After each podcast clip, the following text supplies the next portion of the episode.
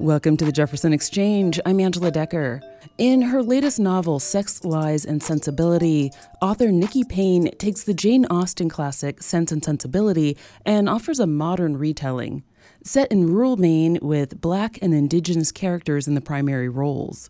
What we get is a big hearted and spicy romance that spotlights people of color and explores some pretty deep social issues like land use, sexual politics, and class conflict. When she isn't writing, Payne, who has a background in cultural anthropology, is a tech anthropologist, exploring ways to deliver better digital services. She's also a member of Smut University, a premium feminist writing collective. Welcome to the Jefferson Exchange, Nikki Payne. I'm so excited to be here. Thank you for having me. Well, thank you. Um, why why an Austen retelling? What is it about her work that that you connect with? Austen in particular, I'm a cultural anthropologist, as you mentioned, and I feel like there is this really fun way that Austen was always kind of looking askance at her society. Mm-hmm. And because she was a woman, because she was writing essentially the marriage plot, she could talk about the ridiculousness of the social structures that her her women heroines found themselves under without imbuing any, you know, um, without without getting any um, kind of flack from the community. So I feel like she was able to be a really canny social observer, and um, with with everyone saying, "Oh, well, she's writing these types of novels. It's fine. It's fine. We can read this." It's like that jester, right, who can mm tell the truth to the king without getting his head lopped off. Right. Um, she right. was able to talk about women in their place in society no, I love that. And it is, it's kind of in the guise of being funny, but like so yeah. many important truths come out in humor and satire. And yeah, and she does do that very, very beautifully, as do you. Um, this is your second Jane Austen retelling, right? It is. It is. Okay. What was your first book? My first book was Pride and Protest. Mm. That was based in D.C. Mm. And it was an absolute riot. it was wild. Okay, so pride and protest. Thank you. Thank you. Um, your novels, they center black and brown characters. And I'd love for you to talk about representation. I remember reading novels as a kid and wondering why none of them, you know, none of the main characters look like me. Like, oh, look at that. She's so pale and blonde and blah, blah, blah. So I, I just, I want you to talk a little bit about representation in romance novels and and your goals in making a space for diverse characters?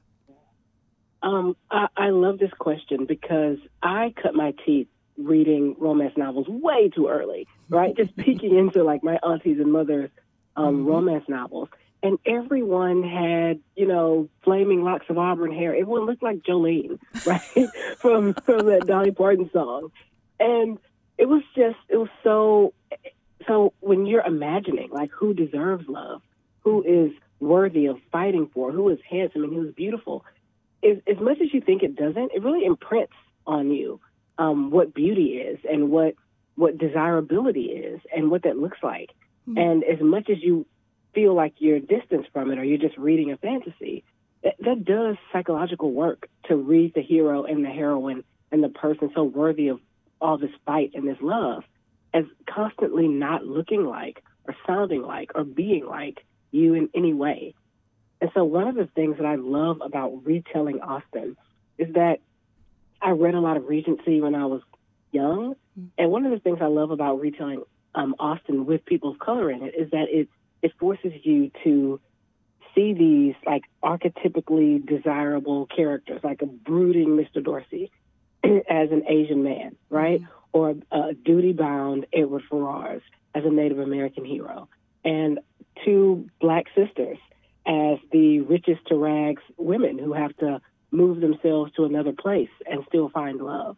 Like, what does it mean to put these to put these bodies in those stories? What has to change and what has to stay the same?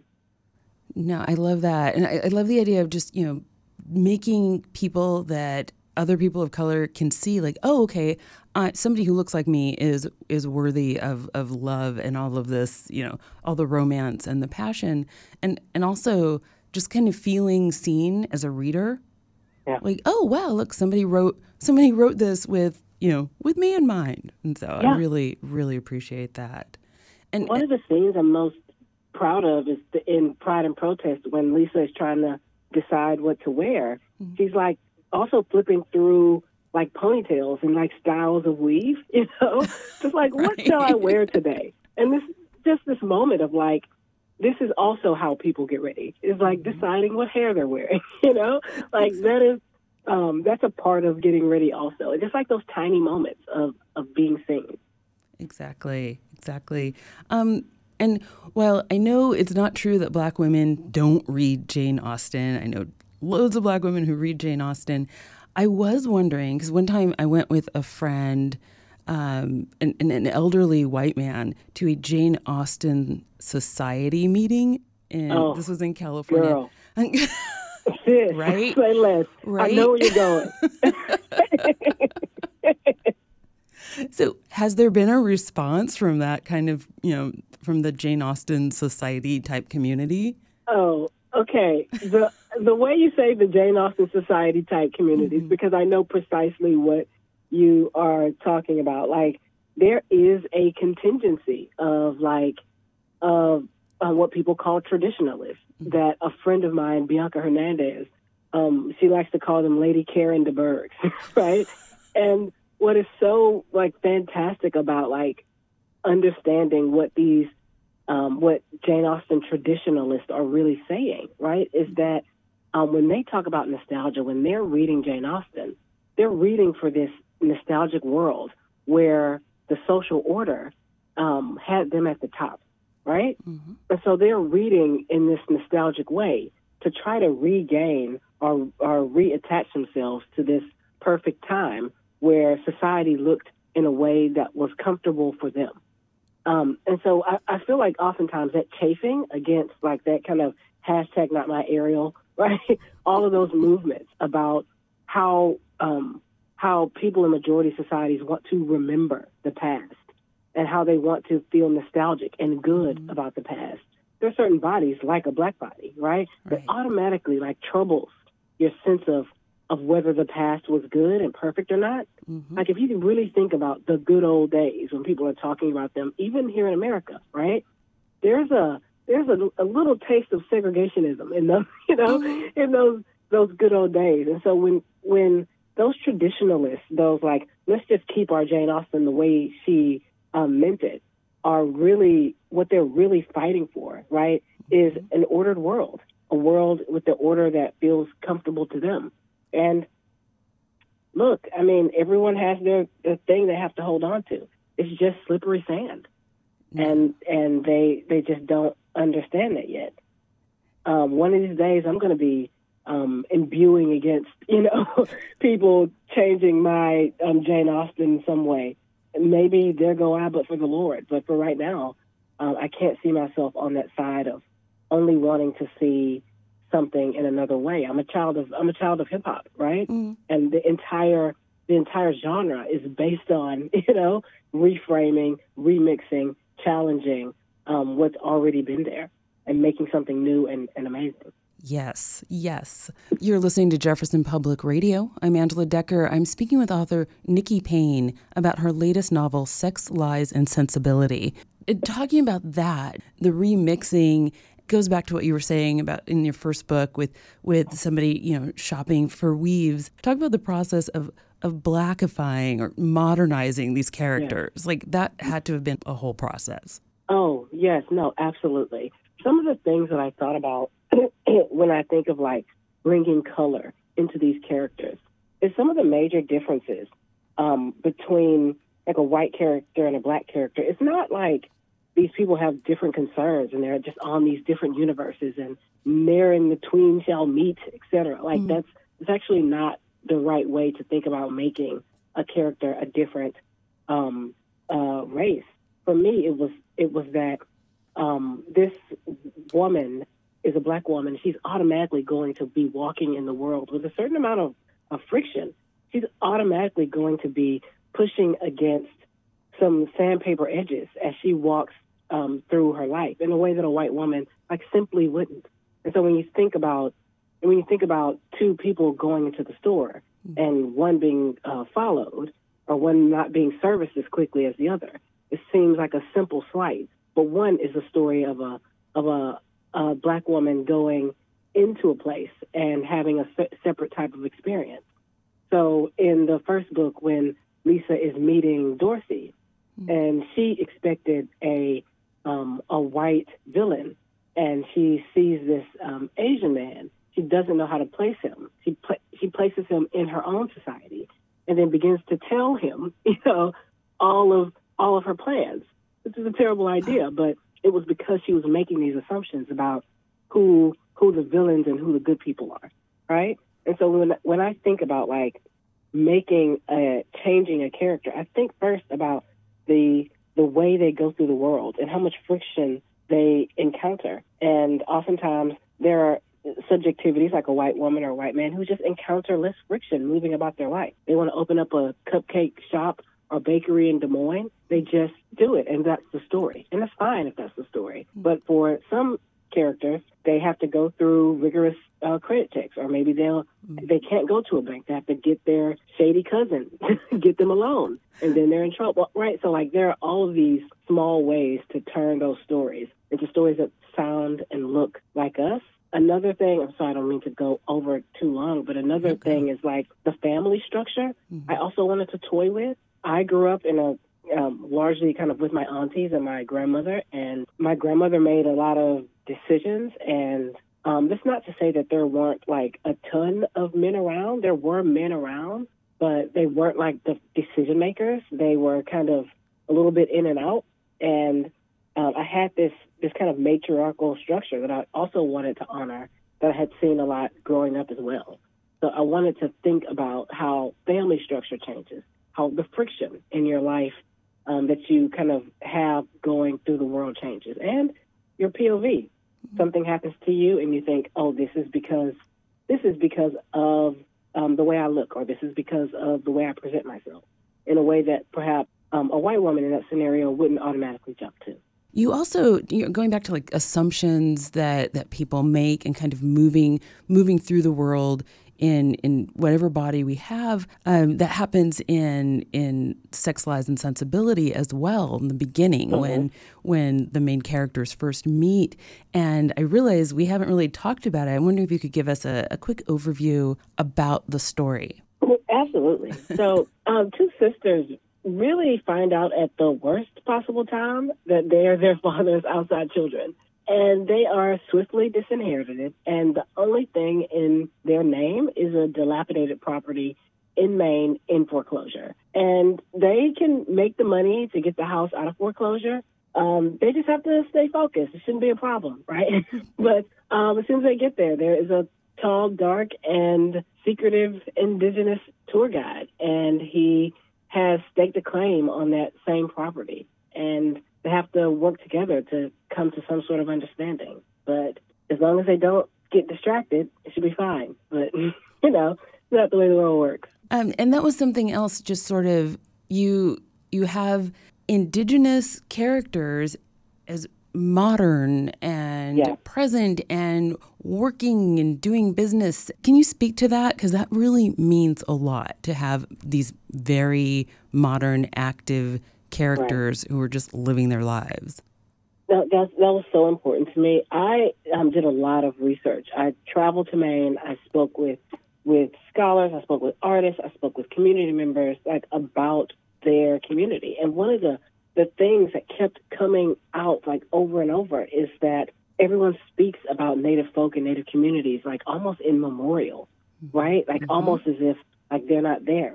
When broad issues like tribal sovereignty like broken promises from the government are not just something that happened 300, 400 years ago, right? And so, like, there's like an active sense of um, erasure by throwing something in the past, right? The same thing that when people say slavery was so long ago, right? It's a kind of erasure mm-hmm. of what's happening now and presently. And that's the same thing happening to Native communities by saying, hey, these promises yes, they were promises, but this was all so long ago when, in fact, Native folk are still here right now today, fighting for tribal sovereignty, fighting for their rights, and being visible, um, but somehow always thrown into this sense of, of a nostalgic America.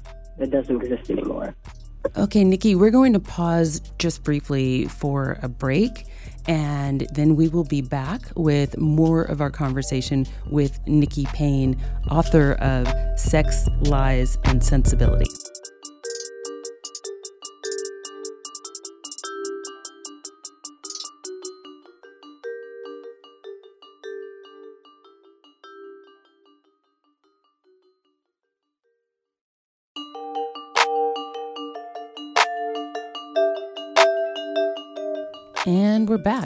Welcome to the Jefferson Exchange as we continue our conversation with romance novelist Nikki Payne about representation in romance and her latest book, Sex, Lies, and Sensibility, a retelling of the Jane Austen classic Sense and Sensibility with Black and Indigenous characters.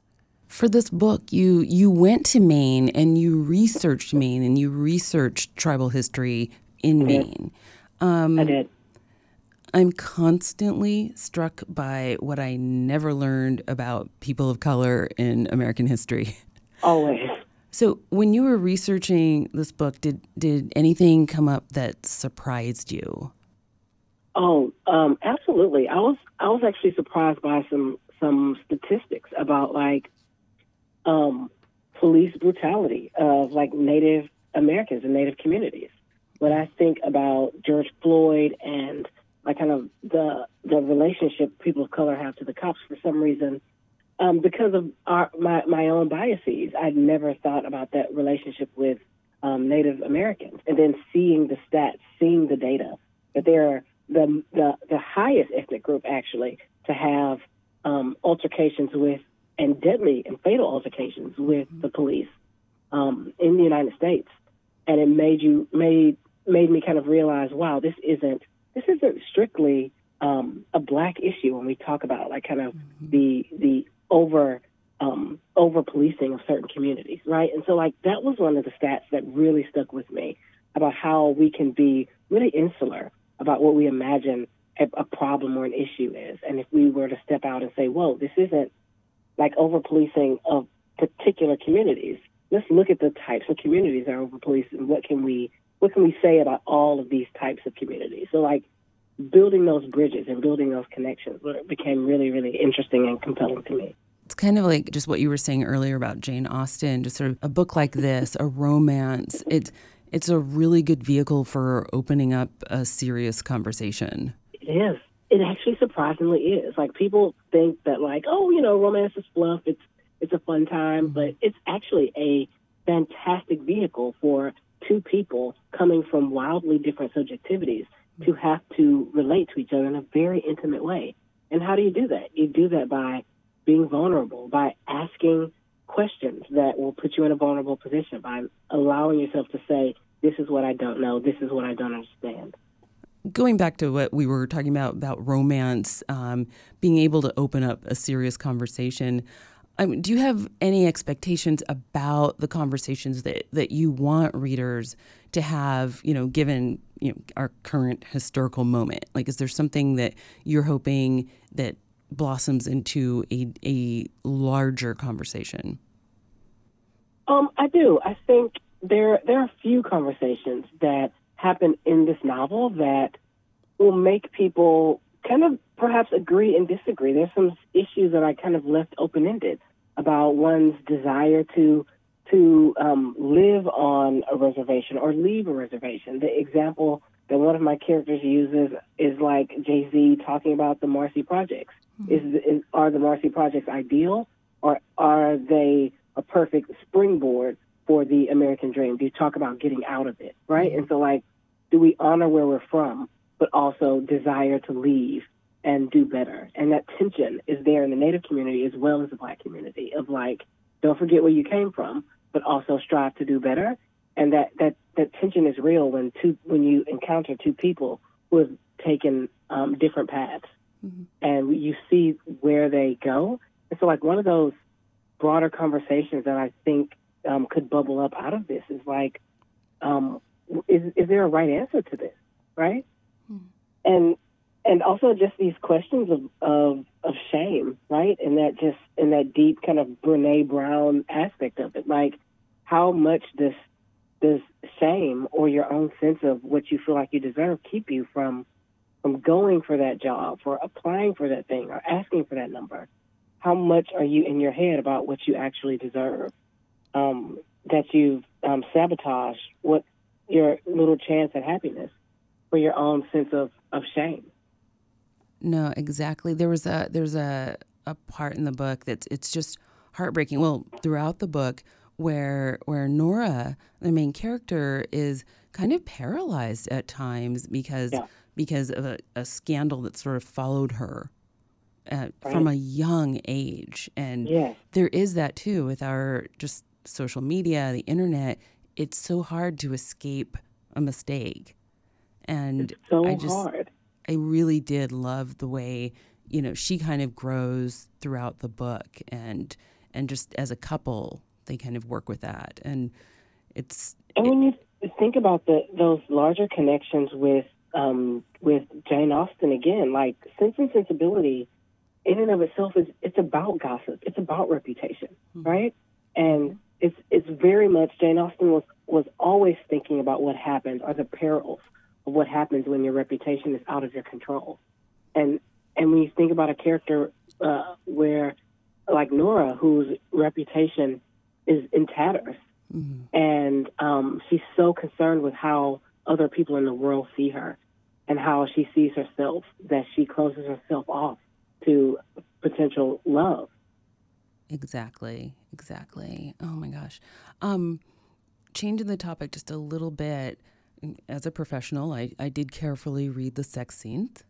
Yes, um, professionally. Is it is it hard to write sex scenes that that strike a balance between romantic and spicy and and I mean I've read romance novels. I've read sex scenes that sound phys- physically impossible or or medical or weird. medical. Yeah. so talk a little bit about just sort of that process. I I love writing sex scenes because I feel like they are these interesting and really compelling extensions of characterization. Mm-hmm. And romance is like one of those few genres where you still get to see characterization in the most intimate of places. And like a lot of authors can take their characterization all the way out to like the nth universe. But like seeing how someone gives and receives pleasure mm-hmm. is still such oh is still such an uh, compelling part of their humanity. Mm-hmm. It's such a compelling part of um, how they see the world. And so, even when you think of writing an intimate scene, you're never like, you're never thinking like, okay, um, let me just um, add a a sex scene here. For me, I'm thinking, what are the what are the things um, that this character will um, like to do to give this other person pleasure? Like, how have they proved that they love each other? And sometimes a sex scene will actually let you know that these two people aren't aren't ready for a big commitment mm-hmm. by being maybe hot but not intimate, right? Where it's a one night stand, and then they have to hang out the next day, and it's awkward, right? or mm. the the it's such a great vehicle for characterization because you get to see these people at their core. Are they greedy? Are they mean? Are they giving? Are they generous? Are they kind? Um, at their fundamental core, um, who are they? And sometimes you can see in those in those moments where the lizard brain is activated, you get to see who that person um, really is. No, no, that's that's that's a wonderful way to describe it. it. Just sort of moves the romance in this story. It just kind of, you know, kind of solidified that that love. Like you could see mm-hmm. it. Um, yeah. In terms of the future of romance novels, like, do you expect to see just in general more kind of more romance stories that are centering people of color? Um, I don't know. I, I feel like there are some competing um, issues, right? There's the uh, the, the revolution of TikTok, right? Mm. That has turned romance into just a kind of fast fashion, you know, revolving door. People want to read their um, books really quickly and move forward. Um, I also feel like there's a generation of TikTokers that are young and um, are sometimes um, not like deeply engaging with text. So some of the books that become very, very popular on TikTok are fast, quick, really steamy um, reads that are like that are not necessarily low engagement, but um, that don't kind of tax and question. And then, like, kind of as you get deeper into the algorithm. So I would say that the first time you go on TikTok and you say, "Give me a book," mm-hmm. they're going to give you a very specific type of book, and they're going to feed you that book for a few uh, months. And then, as you get deeper into your niche, you'll get some of the best, deepest, most compelling recommendations. But it takes time it takes time because otherwise, what's on top of the algorithm essentially mm-hmm. are these very fast turnover, oftentimes non-diverse um, books, non like high heat, low friction mm-hmm. books where um, they're very very digestible, and that's what you're going to find kind of on the layer cake of um, of TikTok. So I and I think when those books break out, they're so huge, mm-hmm. they're hard to ignore, mm-hmm. and and so oftentimes you'll find people looking for more of those, and it can proliferate pretty wildly, pretty quickly, um, so that certain types of books are given precedence.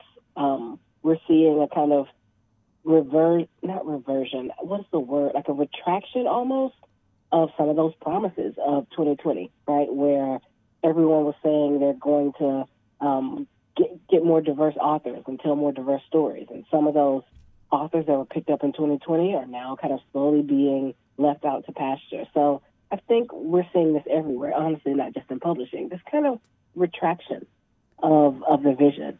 And oh, for um, sure. Yeah. Yeah. And you're right. Just sort of in everything in advertising and yeah. just every aspect of, of business.